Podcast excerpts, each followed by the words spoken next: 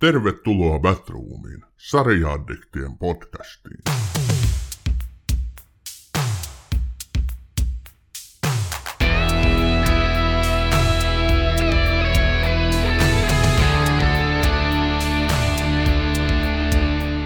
Tervetuloa Batroomiin, hyvät kuuntelijat. Ulkona kaksikymmentäviisi pakkasta ja lunta maassa. Vähän erilaista on, oli vuonna kaksituhattakolme, kun Yhdysvaltain merijalkaväen joukot ylittivät Irakin rajan ensimmäistä kertaa Persialahden sodassa, tai yhdestä niistä monista, jota Saddam Hussein nimetti kaikkien sotien äidiksi.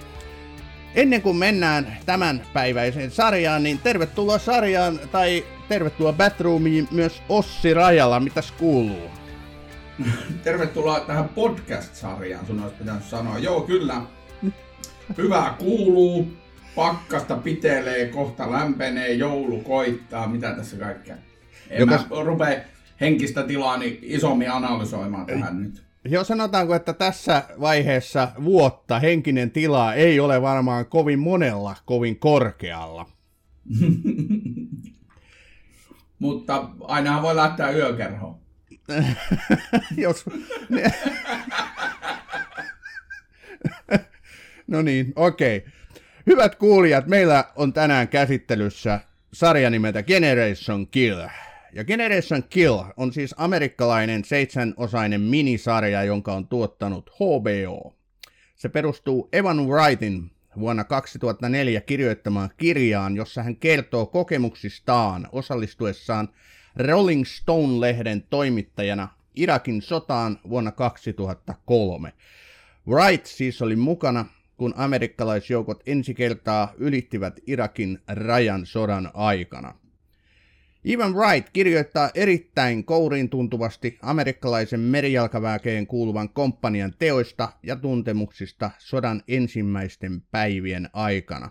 Wrightin kirjasta tuli jättimenestys, ja niin tuli myös siitä tehdystä T V-sarjasta. Sarjassa näyttelee muun muassa Alexander, tiedätte kyllä kenen poika ja veli, Skarsgård, sekä Lee, tiedätte kyllä Tobias Beechierin Tengelseen. Sarjan käsikirjoittivat ja sovittivat H B O:lle David Simon ja Ed Burns, joiden tuotoksia on muun muassa The Wire-sarja. Generation Kill julkaistiin vuonna kaksituhattakahdeksan. Okei, jos me päätettiin niin oikeastaan alku- tai loppukesästä, että me tehdään tästä sarjasta jakso. Sulla on tuoreessa muistissa sarjan tapahtumat. Millaisia fiiliksiä? Erittäin hyviä fiiliksiä.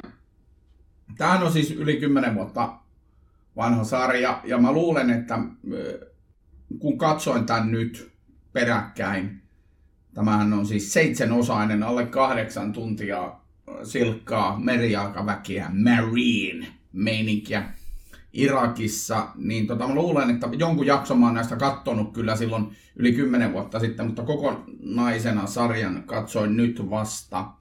Ja tämä on kyllä yksi parhaista, jos ei paras, modernin sotaajan kuvaus. Toki on sitten se tanskalaisten dokumentti Afganistanista, jossa aivan loistavasti niin kuin kuvattiin sitä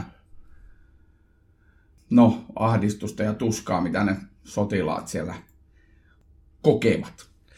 Tämähän on dokumentaarinen. Erittäin dokumentaarinen, mutta täytyy sanoa, ennen kuin mennään niin kuin syvemmälle sisään, niin oma historia tätä sarjaa kohtaan on ollut vähän kyyninen ja epäilevä. Eli mä oon tiedostanut tämän sarjan olemassaolon, niin mä oon tiedostanut ne ylistävät arviot tästä sarjasta, mitä on tullut sekä niin kuin yksityishenkilöiltä, eli omilta kavereilta, jotka näistä jotain tietää ja jotka seuraa aika aktiivisesti, ja myös kriitikoilta totta kai.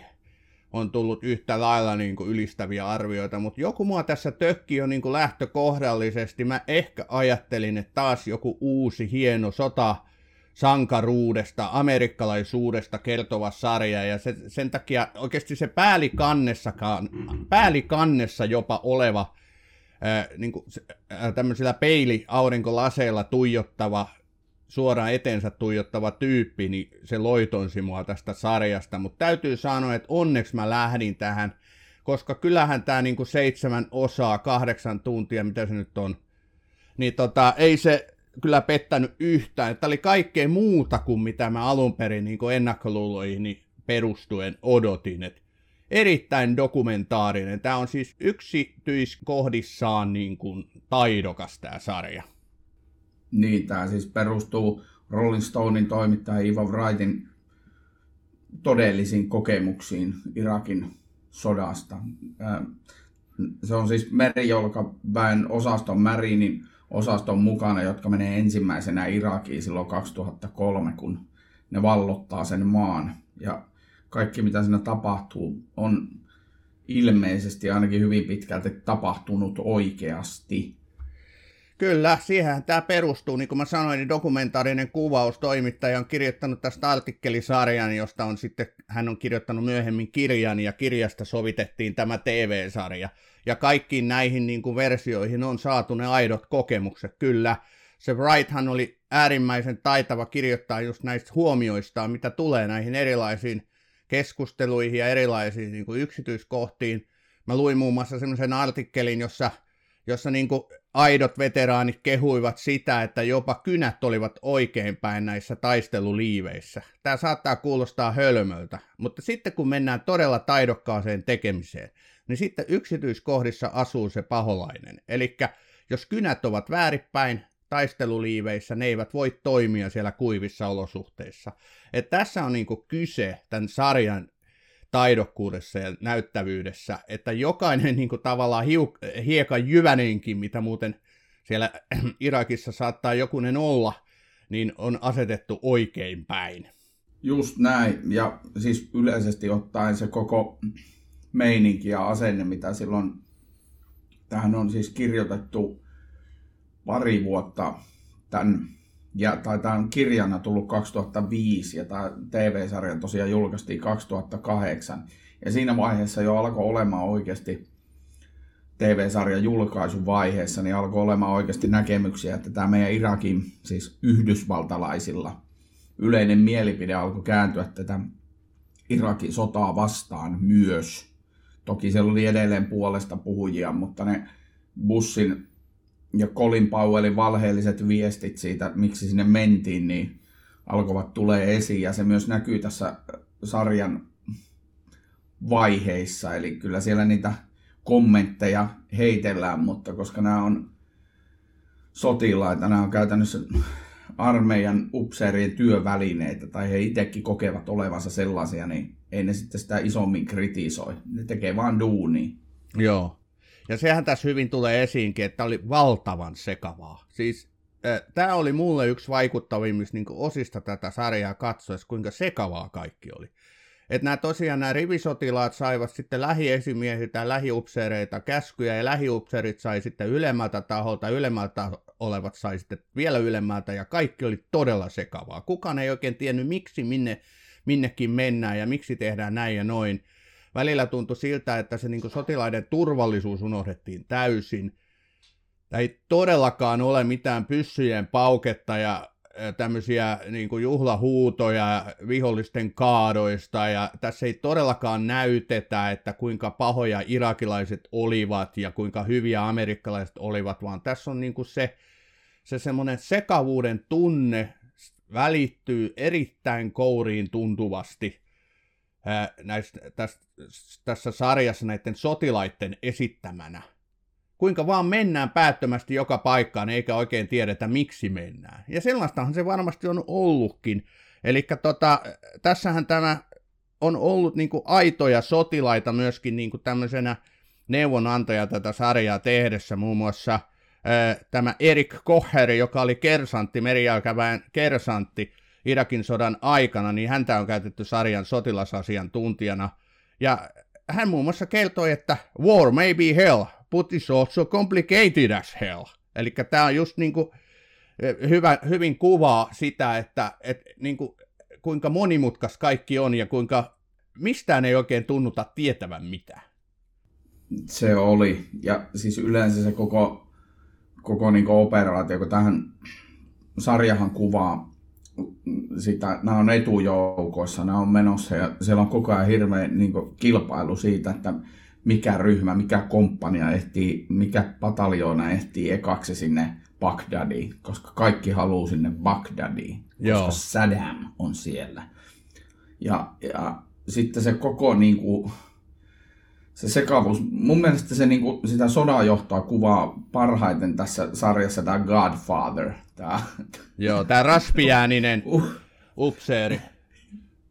Kyllä, yliupseeri. Siis raspi, joo, jolla on siis ääni mennyt kuulemma kurkkusyövän takia, mutta sitten sit se on, niinku, se on aivan, aivan niinku epä, epäinhimillistä se, se niiden toiminta. Ja sitten se, sit se puhuu niistä sankariteoista ja kuka haluaa olla tänään sankari. Ja kaikkea siis semmoista, mikä ei niinku, ei siinä ole kysymys sodasta, vaan siinä on niinku ihan muista asioista, voittamisesta ja tämmöisestä ihan käsittämättömistä niinku, ja niistä ristiriidoista, mitä esimerkiksi tämä Brad Colbert, Iceman, Alexander Skarsgårdin esittämä päähenkilö, niin, niin välillä niin tajuaa, että tässä hommat on vähän pielessä, mutta se, koska hän on vain kokea olevansa työkalu, niin se vaan hoitaa oman tonttinsa.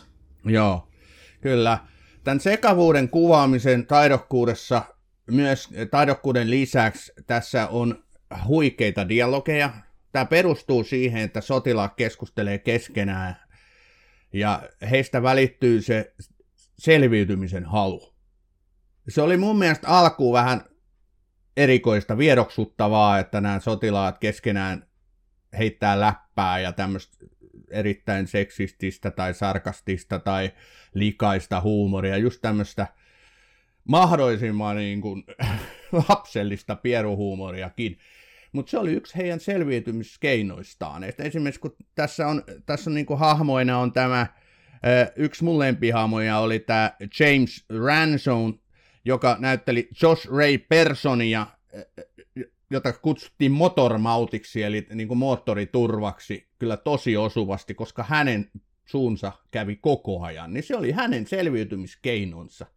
Tässä oli upeita otoksia, hyvin pitkiäkin otoksia, joka jaksossa välittyi samoja tapoja kuvata. He istuvat Humvee autossa ja höpisevät, heittävät tämmöistä läppää koko ajan ja, ja, ja tota, heillä on oma paikkansa siinä autossa.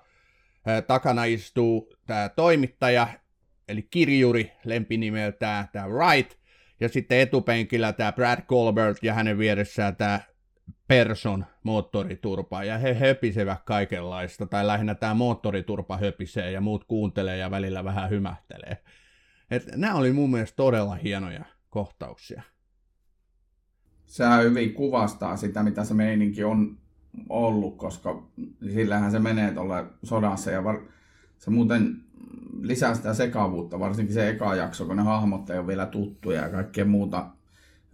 Koko tilanne on vähän omituinen, että mitäs täällä nyt tapahtuu, niin siinä varsinkin siinä alussa niin se niin kuin hämmentää se niiden keskinäinen läpäheitto. Ja sitten kun siellä on näitä just Kapteeni Amerikkaa ja kaikkia näitä hahmoja, kun ne kutsuu niitä toisiaan lempinimillä ja sitten on, on lempinimet ja sitten on oikeat nimet, niin siinä menee aluksi vähän sekaisin.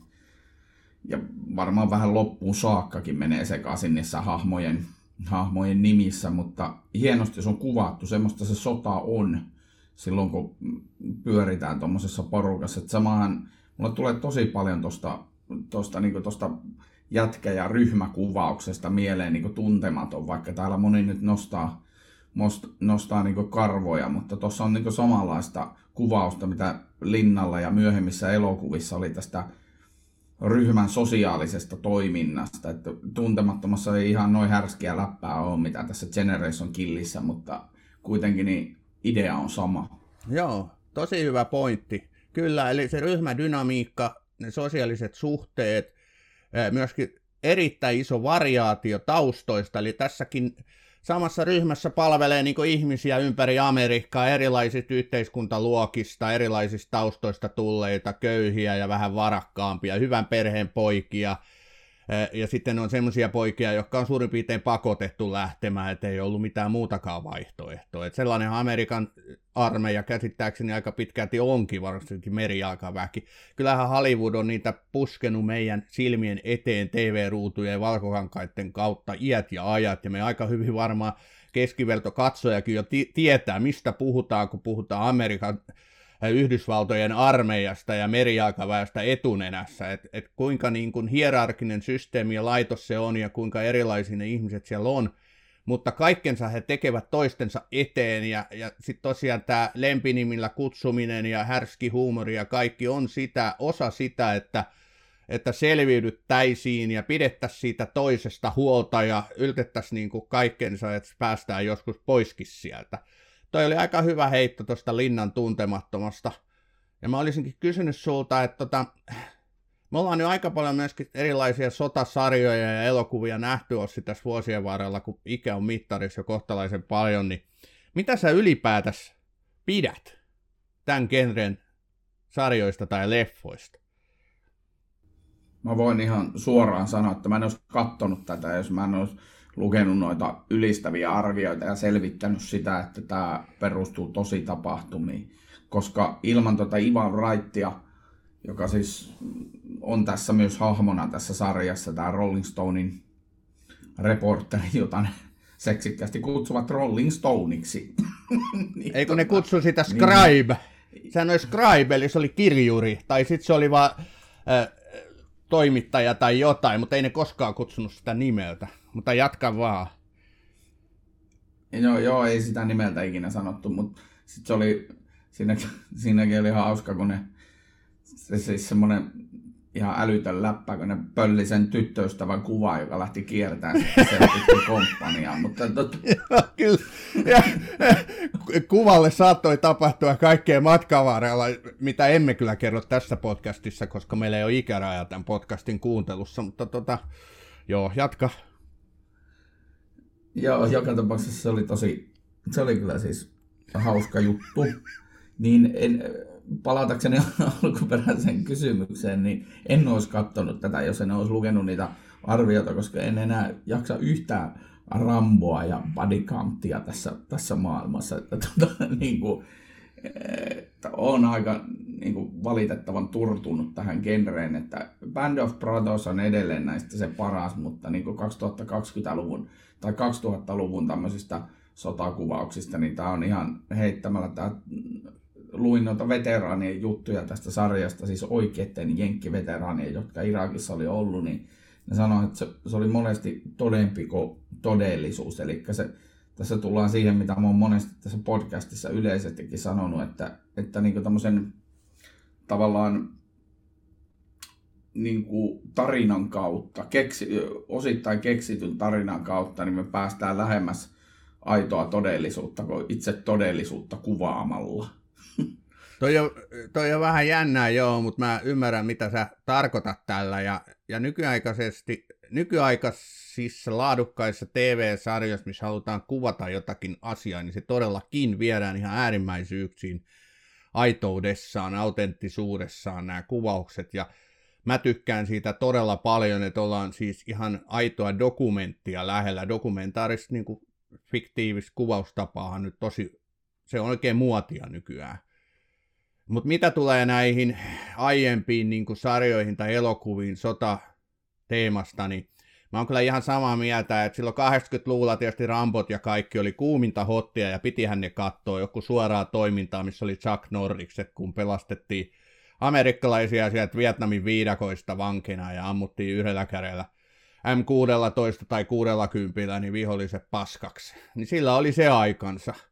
Mutta nykyään en voisi kyllä semmoista katsoa. En edes silloin, kun tekee mieli katsoa jotain aivot narikkaan toimintaelokuvaa, niin en katsoisi sen ajan tai sitä genreä olevia. En mä tiedä, onko niitä edes niin hirveästi enää. Kyllä mä luulen, että ollaan päästy siitä enemmänkin sit tähän, että et mitä se sodan todellisuus on.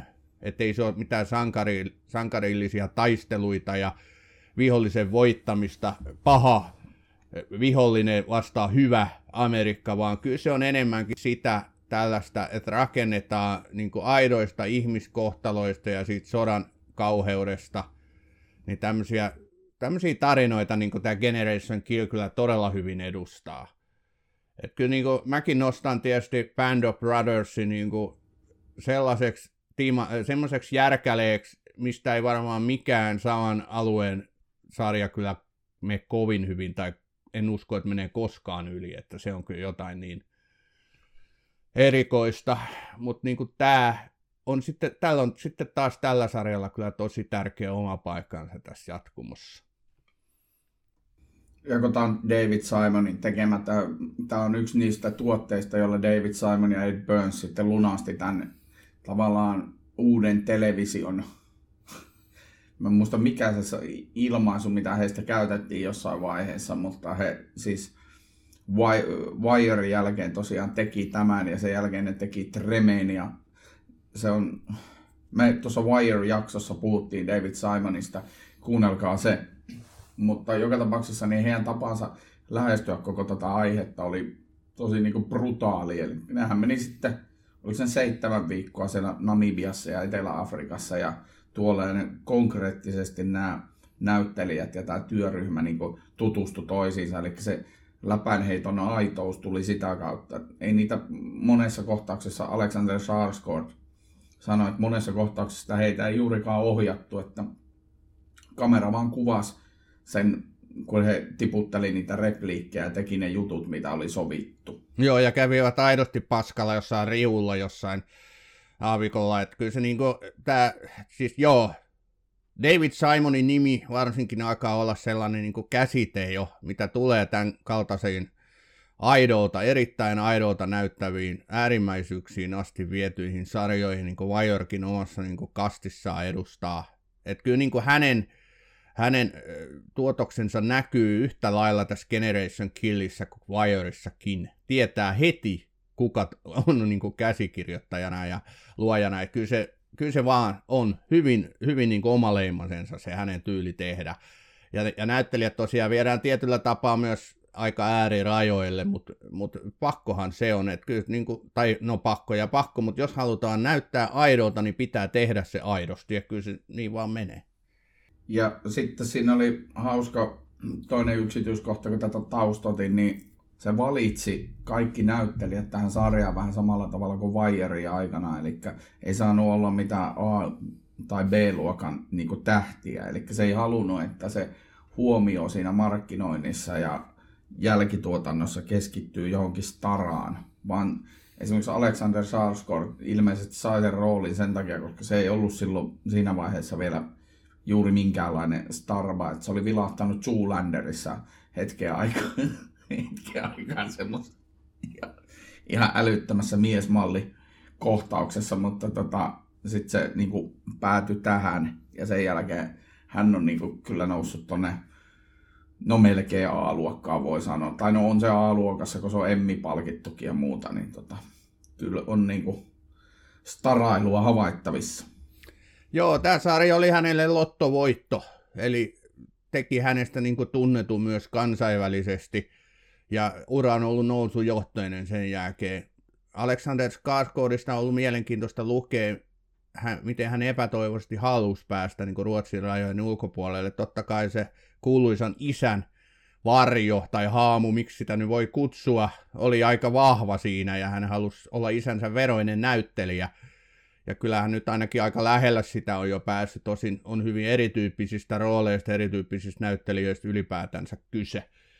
Mutta en mä nyt tiedä, jos hän on Tarzanissa näytellyt pääosaa ja näin, niin onko hän vieläkään sit ihan siellä. Hänen pitäisi saada semmoisia vahvoja draamarooleja, niin sitten voitaisiin alkaa puhua jostain Oscar-tason kavereista, mutta...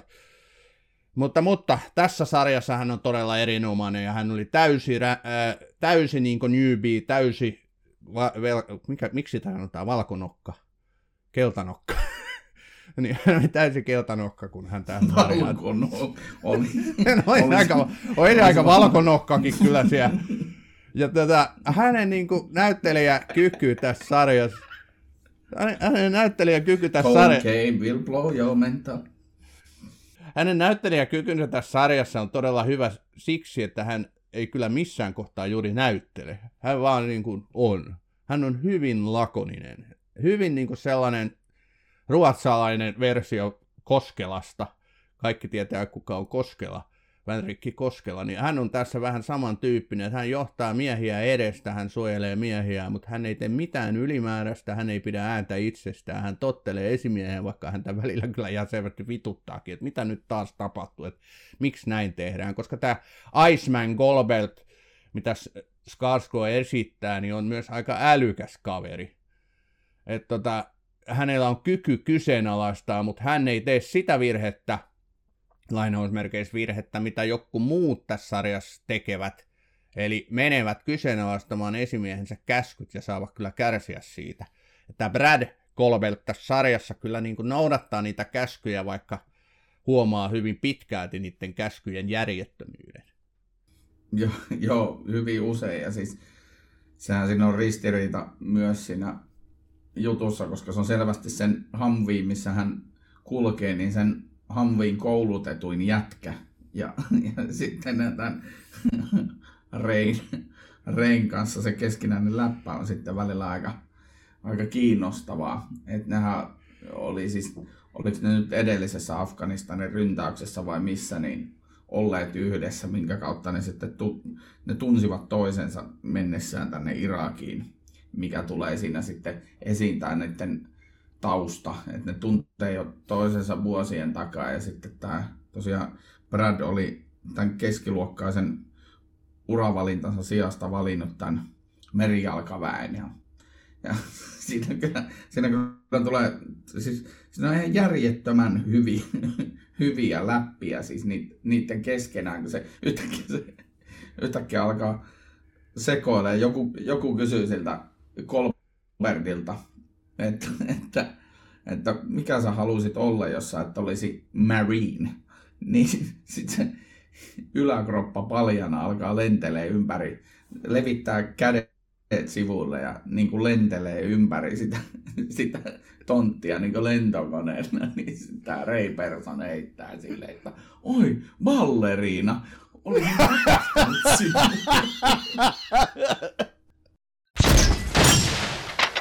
Tämä on Batroom. No nyt lähti juttu laukalle. Kyllä.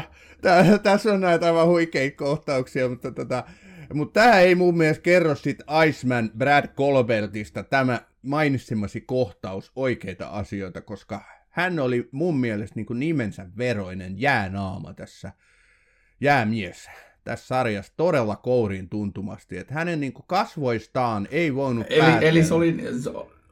Mutta tämä kohtaus... Se oli valkonokka ja jäänaama.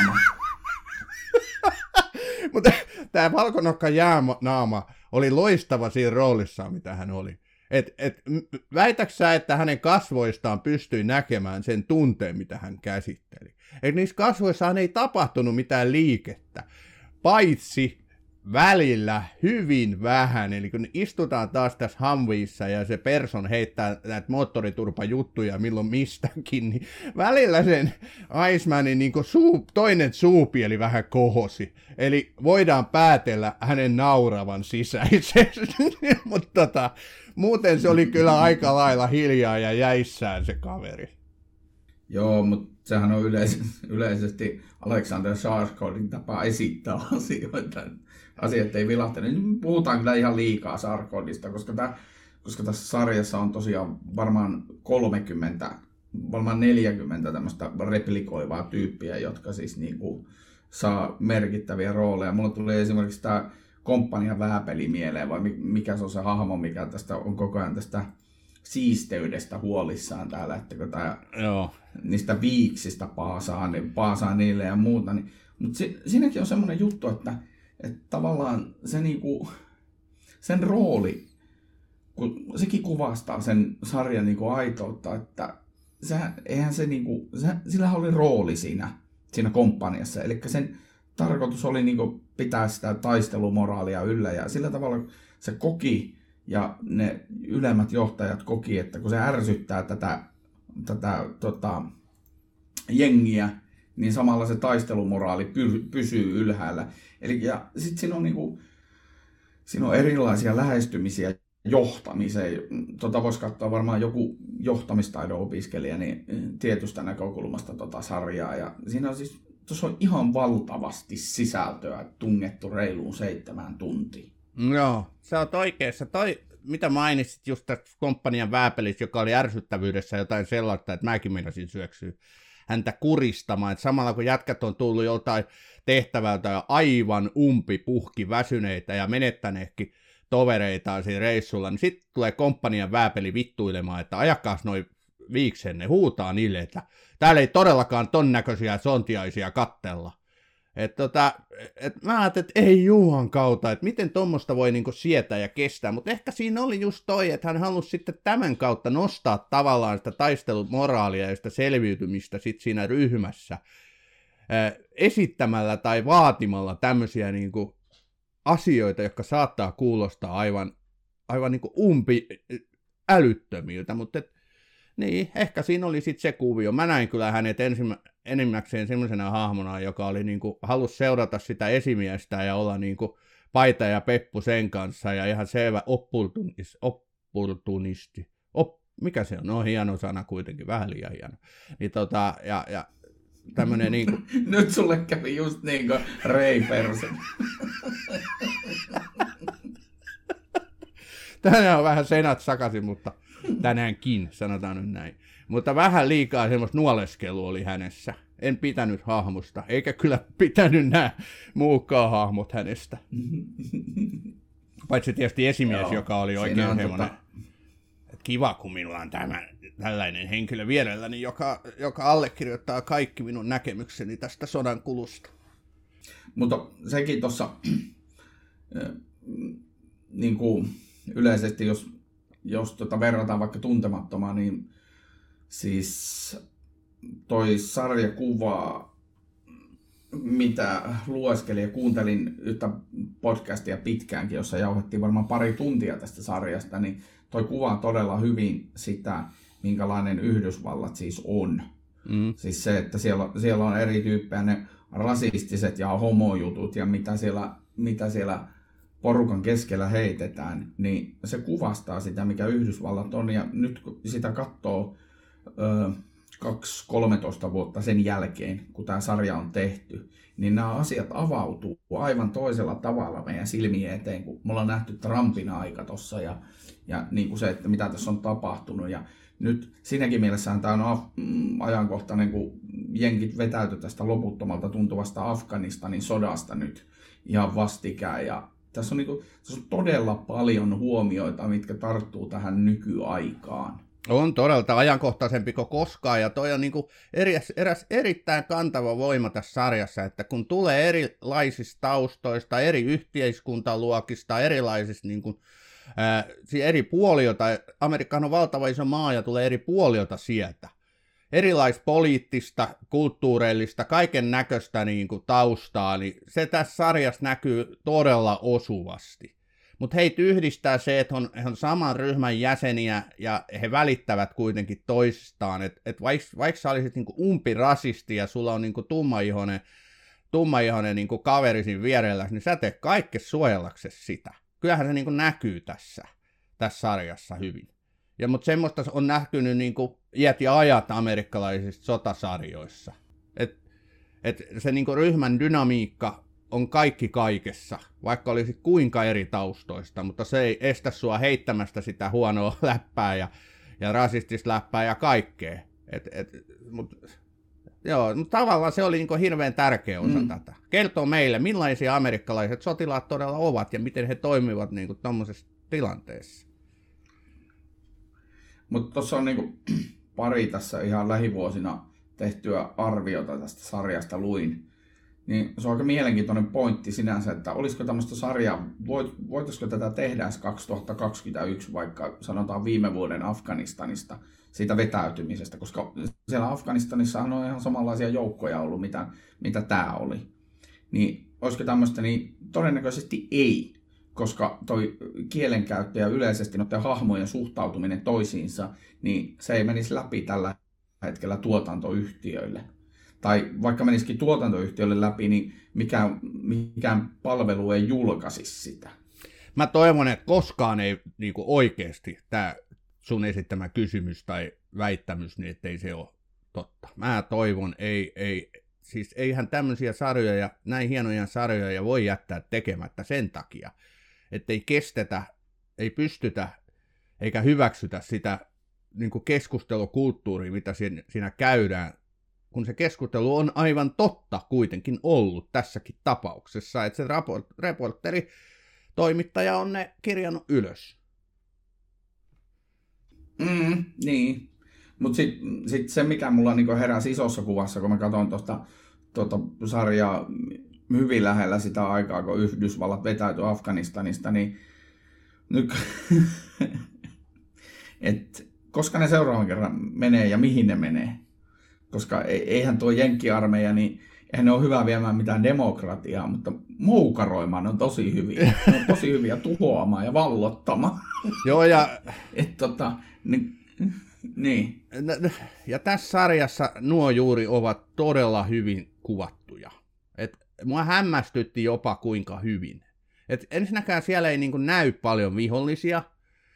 Ne vaan menee niillä hamvikärryillään ja ampuu sinne sun tänne. Ne näkee jotain ja ampuu. Osa jopa varmistaa, että mitä ne ampuu. Että onko siellä oikeasti vihollinen vai onko siellä joku ihan viaton siviili. Ja sitten tässä on todella karmeita kohtauksia, kun ne räjäyttää kokonaisen kylän. Tässä on karmeita kohtauksia, kun ne ajaa siellä ja pitkin tievierustoja on ruumiita. Tässä on muun muassa sen yhden tytön ruumis ilman jalkoja. Se oli aivan kaameeta ja mulla oli niin kuin siinä kohtaa sellainen olo, että nyt mä lopetan katsomasta tätä sarjaa. Mutta, mutta se on aitoa. Mm-hmm. Siinä taas kerran sitä aitoutta kuvattiin tosi niin kuin hyvin. Ja se, että nämä sotilaat, ne kyllä tunsivat pahaa oloa nähdessään näitä. Joku taisi jopa sanoakin siitä jotain, mutta silti mentiin vaan eteenpäin. Että se, piti, se tehtävä piti suorittaa, että sitä ei jääty niinku murehtimaan. Ja tässä on kyllä todella hienosti tehty. Ja sitten siinä on niinku aivan... Siinä oli aivan yksi, yksi kohtaus, mikä mulle jäi mieleen, kun ne, ne kattelee, seuraa sitä jotain kylän tai talon meininkejä siinä, siinä ja sitten se katsoo, että oi, katso, pieniä lapsia, niin sitten Brad Colbert heittää sille, että joo, niin on, he ovat söpöjä, älä ammu niitä. Niin... Se on siis osittain läpällä heitetty se juttu, eikä se toimi tässä, kun mä kerron sen näin. Mutta mut niinku se, että se kuvasi hyvin sitä, että kun osa porukasta halusi ampua kaikkea, mikä liikkuu. Ja sitten puhuu koko ajan niistä niinä hadseina, niinku, että ei, ei niinku arvosta pätkääkään, ei senttiäkään. Tämä on Batroom. No nyt ollaan asian ytimessä. Kyllä. Hyvin kuvasit tota. Mä haluan hiukan vielä tästä näiden henkilöhahmojen ja siis näiden niin kuin sotilasarvojen ja näiden kaikkien niin kuin, ö, osalta tehdä sikäli palata vähän taaksepäin ja tehdä analyysiä. Et tässä sarjassa todella hyvin tosiaan kuvataan sitä, millaisia nämä esimiehet eli korkeimmat upseerit olivat. Osa oli vallanhimoisia, halusi voittaa niin kuin tavallaan kilpailijansa, olla se paras kenraali tai näin. Ja sitten oli näitä, näitä niin kuin ryhmien johtajia. Tässä on muun muassa tämä ää, kapteeni Dave Captain America. Eli Captain America oli niin kuin hänen tota, lempinimensä.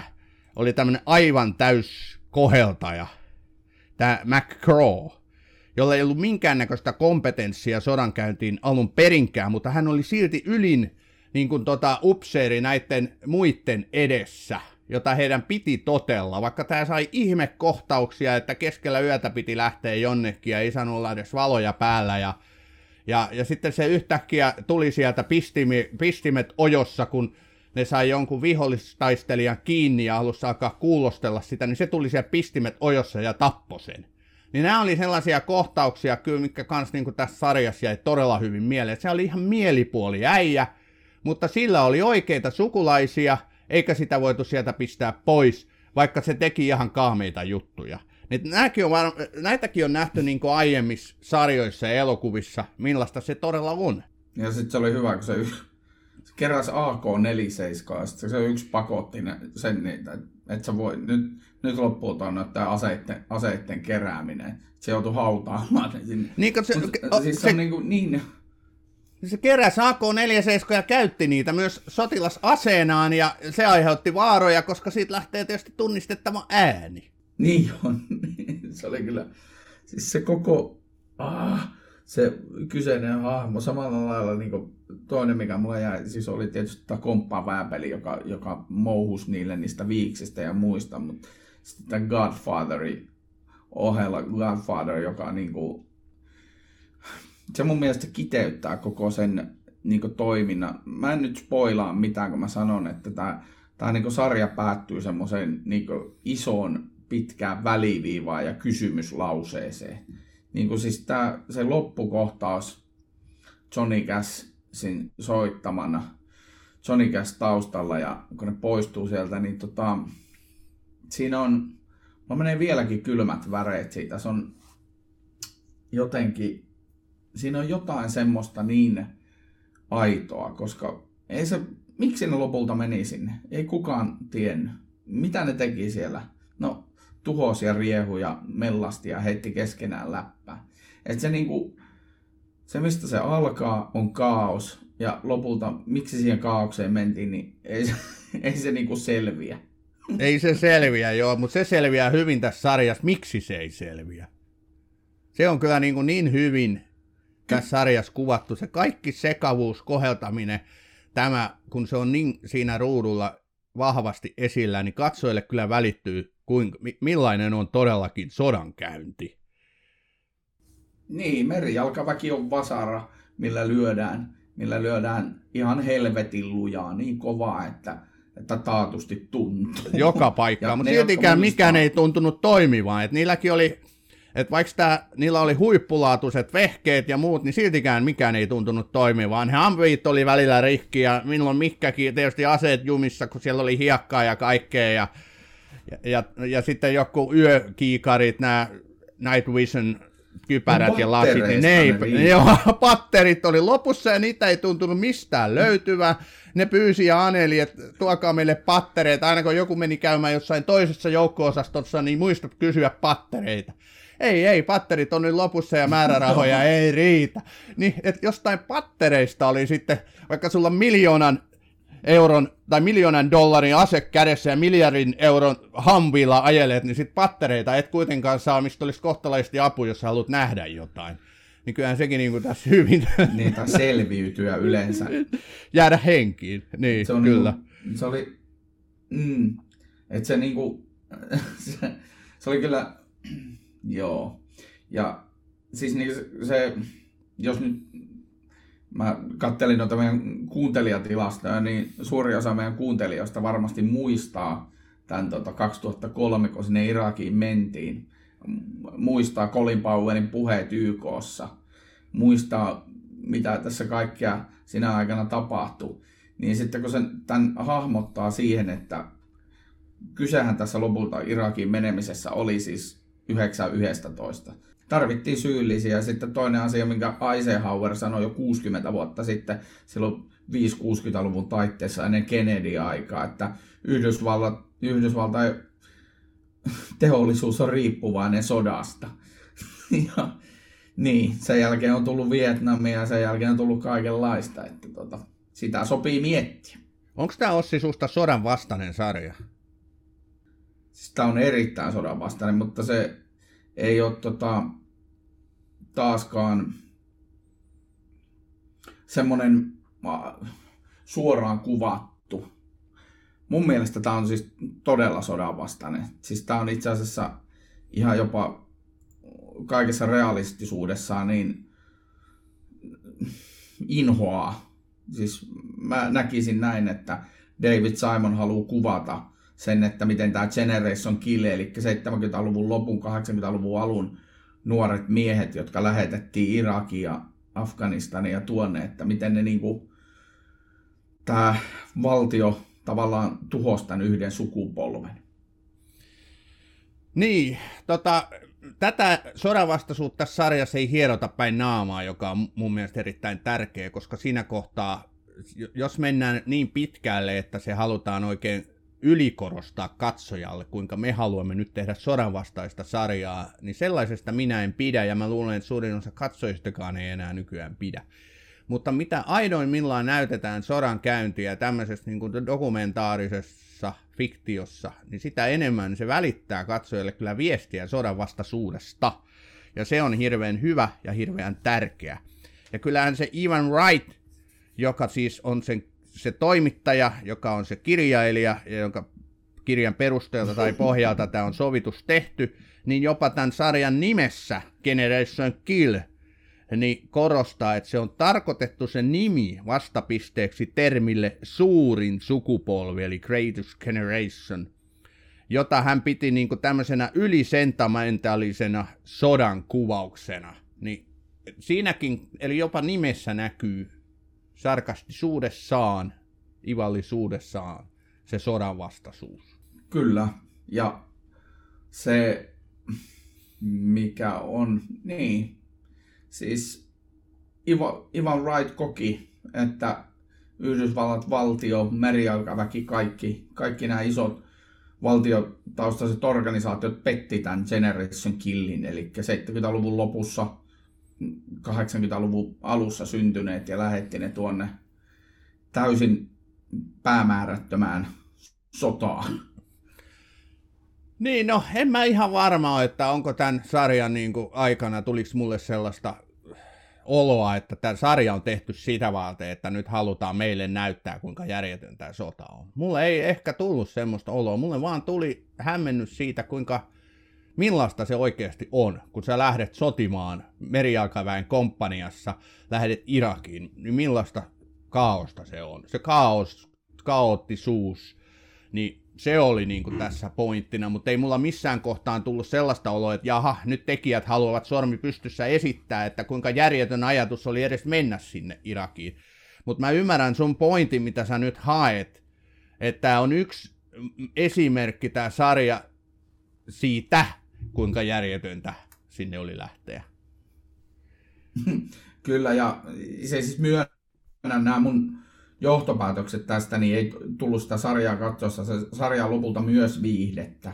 No, pitää, niin. pitää sanoa, että ei H B O, että H B O ei olisi ikinä ostanut David Simonilta ja Ed Burnsilta tätä sarjaa, jos tämä ei olisi viihdettä. Tää, ja tämä on todella hyvää viihdettä, kyllä. Mm, niin, että et siis niinku, sehän tässä on, mutta sitten kun, kun taustotin sen tähän ajankohtaan ja näiden kahdenkymmenen vuoden kaarella, kun tässä on parikymmentä vuotta tosiaan nine elevenistä, kaksituhattayksi terrori-iskusta New Yorkiin mennyt, niin sitten kun katsoo tämän kaaren tässä ja sitten katsoo osan niiden sarjassa olevia hahmojen kaaria, kun siellä muutama niistä hahmoista ei kehity ollenkaan, ne ei muutu ollenkaan. Brad Colbert mun mielestä kehittyy jollain tavalla ja tämä hänen ystävänsä Ray, mutta ja sitten tietysti reporteri itse, he kokevat kehitystä tämän, tämän tota, sarjan aikana. Heillä on jonkunlainen kaari, mutta siellä on niinku semmoisia hahmoja, joilla ei ole minkäänlaista niinku, tavallaan tarinan hahmokaarta, tarinan kaarta, eli ne ei muutu ja semmoista se on oikeassakin elämässä. Ei, mm. ei tuommoisessa lyhyessä ajassa ihmiset muutu. No niin, eikä se nyt... Eihän se, ei tässä sarjassa ollut ajatuksena se, että, että kirjoitetaan hahmoja ja sen kaari ja sen muutos. En, en mä, se ei ollut edes ideana varmaan tässä. Mä, vaikka tässä niinku hahmot on kaikki kaikessa, nämä henkilöt, siitähän on aitoja henkilöitä. Aitoja sodankäyneitä henkilöitä olleet tässä tilanteessa, heitä vaan näyttelee joku näyttelijä. Niin tota... Siis mä ihailin joitain hahmoja, mä inhosin joitain hahmoja. Ihailun kohteesta mä äsken, kun puhuttiin näistä komppanian vääpeleistä, joita me inhottiin, niin ihailun kohteesta sitten taas tää äh, Nathaniel Fick, tää tota luutnantti, äh, joka koki, että hänen on pakko mennä väliin, jos jossain kohtaa esimiehet toimivat väärin, ja hän joutui sitä kuseen, kun hän meni antamaan palautetta omalle esimiehelle, että näin tätä hommaa ei muuten voida hoitaa, että eikö sä nyt ymmärrä, että tämä pistää miehistön erittäin suuren riskin alle, ja hän joutui siitä vaikeuksiin. Mä en muista, no ei spoilata edes, vaikka muistettaisiin, että miten hänelle sitten loppujen lopuksi kävi, mutta tämmöisiä hahmoja mä tässä ihailin, joka näki sen yli, että tähän on puututtava oman uran ja oman, oman niin kuin tota asemankin kustannuksella. Että tämmöinen oikeuden tunto ja muu välitty. Niin ollaanhan me suomalaiset aina rakastuttu, nimen, rakastettu nimenomaan jossain tuntemattomassa sotilaassakin niitä oikeuden tuntoisia ja, ja miestensä edessä kaikkensa tekeviä sotilaita. Niin kyllähän niin kuin samat hahmot tässäkin aiheuttivat ihailua. Kyllä, ja on siinä, niin, siinä on erilaisia hahmoja, mistä mä pidän. Mutta lopulta se sarja taitaa kertoa enemmän siitä ympäristöstä, missä ne on, kuin sitä itse, itse niistä hahmoista. Tuleeko sulla näistä legendaarisista repliikeistä ja näistä jutuista mieleen nyt jotain? Mun mielestä yksi parhaita on se, se, se tarvikeauto. Tarvikeauto varastettiin. Siinä tarvikeautossa oli kaksisataa kiloa, kaksisataa kiloa C neljä räjähtettä, Claymore-granaatteja, kaikkia M kuusitoista-sia, siis aseita ja kaikkea muuta, niin tämä Person heittää, että lyön vetoa, että he ajattelevat, että voisivat vain jättää täyteen ladatun tarvikeauton makaamaan. Aivan kuin voisit missä tahansa Amerikassa. Tarkoittaa, että pysä, pykä, pysäköisit sen lukitsemattomana Detroitin tai Baltimoreen. Joo, joo. Po, po, pointti, pointti, että Detroitin tai Baltimoreen ei myöskään kannata jättää sitä autoa lukitsematta. Joo. Joo, kyllä. Ja, ja, tota, ja kun se yksi sanoo toiselle, että, että, että, että, että komesin nenä on niin syvällä kessun perseessä, että hänen täytyy olla Pinokkio. Niin toi, toihan oli suora kopio. Siis, siis tota, Platoon, Nuoret sotilaat, vuodelta kahdeksankymmentäkahdeksan, Oliver Stonein leffa, niin aivan sama lause sielläkin. Aivan huikeita nämä jutut kyllä. Mutta mut sanottakoon nyt tähän ennen kuin mennään eteenpäin, että näin se oli aido, aidostikin. Tämä Erik Koheri kertoo tämmöisestä tapauksesta, jossa hänen ystävänsä, tai siis korjaan hänen sotilastoverinsa, joka toimi niin kuin ryhmän apulaisjohtajana, häneltä räjähti kummatkin kädet.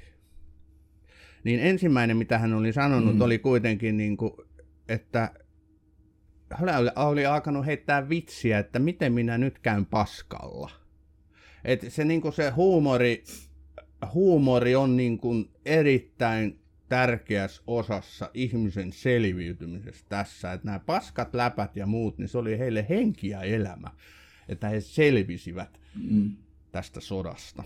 Ja yksi, yksi, mikä mulla jäi mieleen tietysti tämmöisenä äijäjuttuna, niin oli tämä Ray Person, kun se, kun se heittää, että miksi me voidaan vallata niinku kuuleja maita, että semmoisia, missä olisi bikini, bikini chicks, ja sitten se pitää pitkän monologin siitä, että miksi, miksi kaikki ongelmat niinku Irakissa ja muualla maailmassa johtuu naisen puutteesta lähinnä.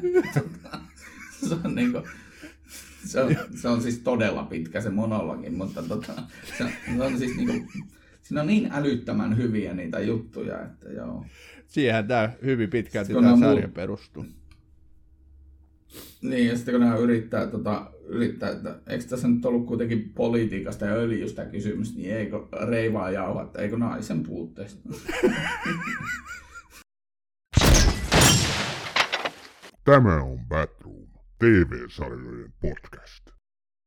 Okei, mutta lopetetaanko Generation Kill tähän ja mennään eteenpäin? Ai mihin? Me... Ollaanko me menossa jonnekin muualle täältä? Me ollaan menossa tästä Mitä muualle. Mitä pois nyt? Ei sun vielä pidä, odota nyt hetkinen. Eli kiitoksia ihmiset tästä Generation Kill-osuudesta. Me menemme nyt eteenpäin ja nyt meille tulee kuuluisa suosittele tätä osiomme, mitä me olemme kehittäneet niin, että... Esitämme myöskin, mihin olemme pettyneitä. Eli tota, Ossi, sinä olet katsellut sarjoja. Mihin sinä olet ollut tykästynyt, mihin sinä olet ollut pettynyt? No, minä olen ollut pettynyt, kuule. No, elämässäni olen ollut monen asian, mutta se ei vissiin liittynyt tähän. Tota, tämmönen, tämmönen sarja kuin Chapelwaite, mikä on, siis löytyy Viaplay-palvelusta. Se on ihan uusi tämän vuoden hieno sarja, mikä perustuu Stephen Kingin.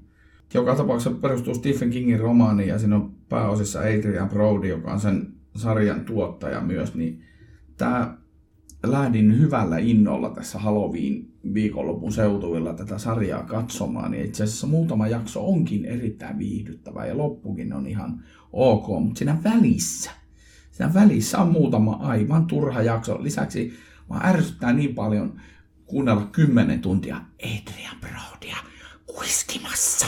Mä jaksan, kun se kuiskii koko ajan sinne. Miksei se voi huutaa yhtään mitään tai puhua niin kuin oikeat ihmiset? Chapelwaite, en ollut niin tyytyväinen kuin odotin. Hyvä, vältetään sitä. No, mitä sinä suosittelet? Suosittelen sitten puolestani taas Seemoren palvelussa tällä hetkellä, ja kuten tiedämme, niin Seemoresta usein nämä palvelut päätyy sitten tuonne maikkariin esitettäväksi, niin doctor Death, joka kertoo tämmöisestä yhdysvaltalaisesta kirurgista, joka tuotta, mitenköhän kauniisti sanottuna, hän kiduttaa ja, ja, ja tuota, tappaa ihmisiä. Tämä ei kuitenkaan mikään siis, tämä ei ole mikään tämmöinen kauhusarja, mä nyt kuvasin tämän huonosti, mutta siis tämä on sairaalasarja, jossa päähenkilöt, päähenkilöitä esittävät Alec Baldwin ja Christian Slater alkaa tutkimaan tämmöistä kirurgiaa, joka ei ole kovin hyvä työssään.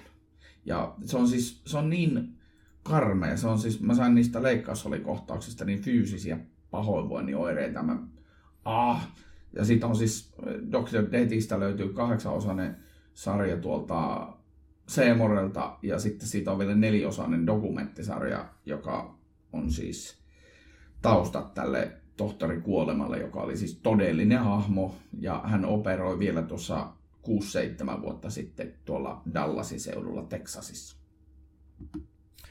Okei, kiitoksia sinulle suosittelusta. Mä olen taas, mä oon siis varmaan viittä kuutta sarjaa katsellut yhtä aikaa tässä viime aikoina, ja, ja voisi suositella vaikka mitä, ja voisi pyytää välttämään vaikka mitä, mutta tehdään nyt näin, että, että mä pyydän teitä harkitsemaan, en välttämään, mutta harkitsemaan, että kannattaako katsoa sarjaa Hellbound Netflixillä. Eli tässä niin viime tai edellisjaksossa, kun me Squid Gamea kovasti teille suosittelimme, niin tulimme maininneeksi, että Etelä-Korea on nyt in, eteläkorealaiset sarjat ovat hittejä ja ne viedään käsistä ja Netflix takoo niillä rahaa. Hellbound rikkoi parissa päivässä Squid Game-sarjan aiemman ennätyksen kaikkien aikojen katsotuimmasta Netflix-sarjasta, siis parissa päivässä, eli imu on valtava nyt eteläkorealaisia sarjoja kohtaan. Tämä Hellbound on yliluonnollinen sarja, tai se on tämmöinen äh, skifi, fantasia, draama, jännityssarja, joka kertoo tämmöisistä äkillisistä hyökkäyksistä tavallista, tavallisia ihmisiä kohtaan. Nämä hyökkääjät tulevat jostain tuota rinnakkaistodellisuudesta, tappavat raasti henkilön ja kertovat, että se joutuu helvettiin. Ja, ja... Tässä rakennetaan tämmöistä niin kuin uskonnollista ja vaikka mitä niin kuin tarinaa, mikä tavallaan kiehtoo, mutta se toteutus on aika onneton. Ja mä en oikein... Mä katsoin tämän, tätä on nyt yksi kausi, ja toinen tulee varmasti, niin tää jätti tavallaan kyllä niin paljon kysymysmerkkejä ja semmoista onttouden tunnetta, että no, ehkä minä nyt pyydän välttämään tätä, en kyllä suosittelekaan. Ja toinen sarja, mitä mä pyydän välttämään, on Amazon Primeilta Nine Perfect Strangers, johon kohdistui valtavat odotukset. Se on täynnä huippunäyttelijöitä, muun muassa Nicole Kidman, Bobby Cannavale ja Luke Evans, Michael Shannon. Mutta tämä ei toimi kyllä ollenkaan, että mä en ymmärrä yhtään, mitä tässä edes yritetään kertoa, ja mä jätin sen kesken. Eli Amazon Primeilta Nine Perfect Strangers. Kyllä, tässä on tämmöinen... Kuulosti, tosi, tosi hienolta. Joo, tässä on tämmöinen yhteisö, joka haluaa tehdä mielen, mieleltään järkkyneistä ihmisistä ehjiä ja kokonaisia ja tämmöisellä viikon mittaisella riitillä tuolla ison rahan jossakin paratiisissa. Kyllä, siinä on nyt nämä kuulostaa kaksi... Aivan, ma- aivan mahtavalta. Aivan mahtavalta kuulostaa ja toteutus aivan kehno. Mutta ne, mitä mä haluan suositella, tai mä nyt suosittelen teille yhtä sarjaa, ja se on suomalainen sarja Karppi, joka on siis toi jo kaksituhattakaksitoista ensimmäinen kausi, ei kun kahdeksan, tietysti kaksituhattakahdeksantoista ensimmäisen kauden saanut suomalaissarja Nordic Noiria parhaimmillaan, Pihla Viitala pääosissa, ja Lauri Tilke muun muassa, ja tietysti tässä on, jos jo, jokaisessa osassa Suomen kärkipään näyttelijöitä tällä hetkellä, ai niin se oli Lauri Tilkanen eikä Tilke, anteeksi. Tässä on Pamela Tola, tässä on Jani Volasta, tässä on Tommi Korpelaa, Pirjo Lonkaa, aivan valtavan hyvä kaali. Tässä on vaikka ketä, ja tämä on erittäin hyvä poliisisarja, todella teknisesti, laadullisesti to- to- to- toteutettu käsikirjoitus, kuvaus, kaikki viimeisen päälle huutoa. Jännittävä juoni, olen nyt ensimmäisen kauden katsonut, kolme kautta tätä on nyt kaikkinensa tullut, että ala... aion kyllä jatkaa sarjan ahmimista. Erittäin hyvä sarja. Siinä mun suositus. Ja tässä oli meidän Bathroom-jakso tältä erää. Kiitos kun kuuntelitte. Me ollaan taas jonkin ajan kuluttua uudestaan eetterissä. Tuskin maltatte varmaan odottaa sitä. Ossi, haluatko sä sanoa loppusanoja tähän jotakin? Mitä kaunista sulla on meille kerrottavaa? Ei mulla oikeastaan ole mitään muuta kaunista kerrottavaa kuin, että nauttikaa joulun alusajasta. Se on ihanaa aikaa.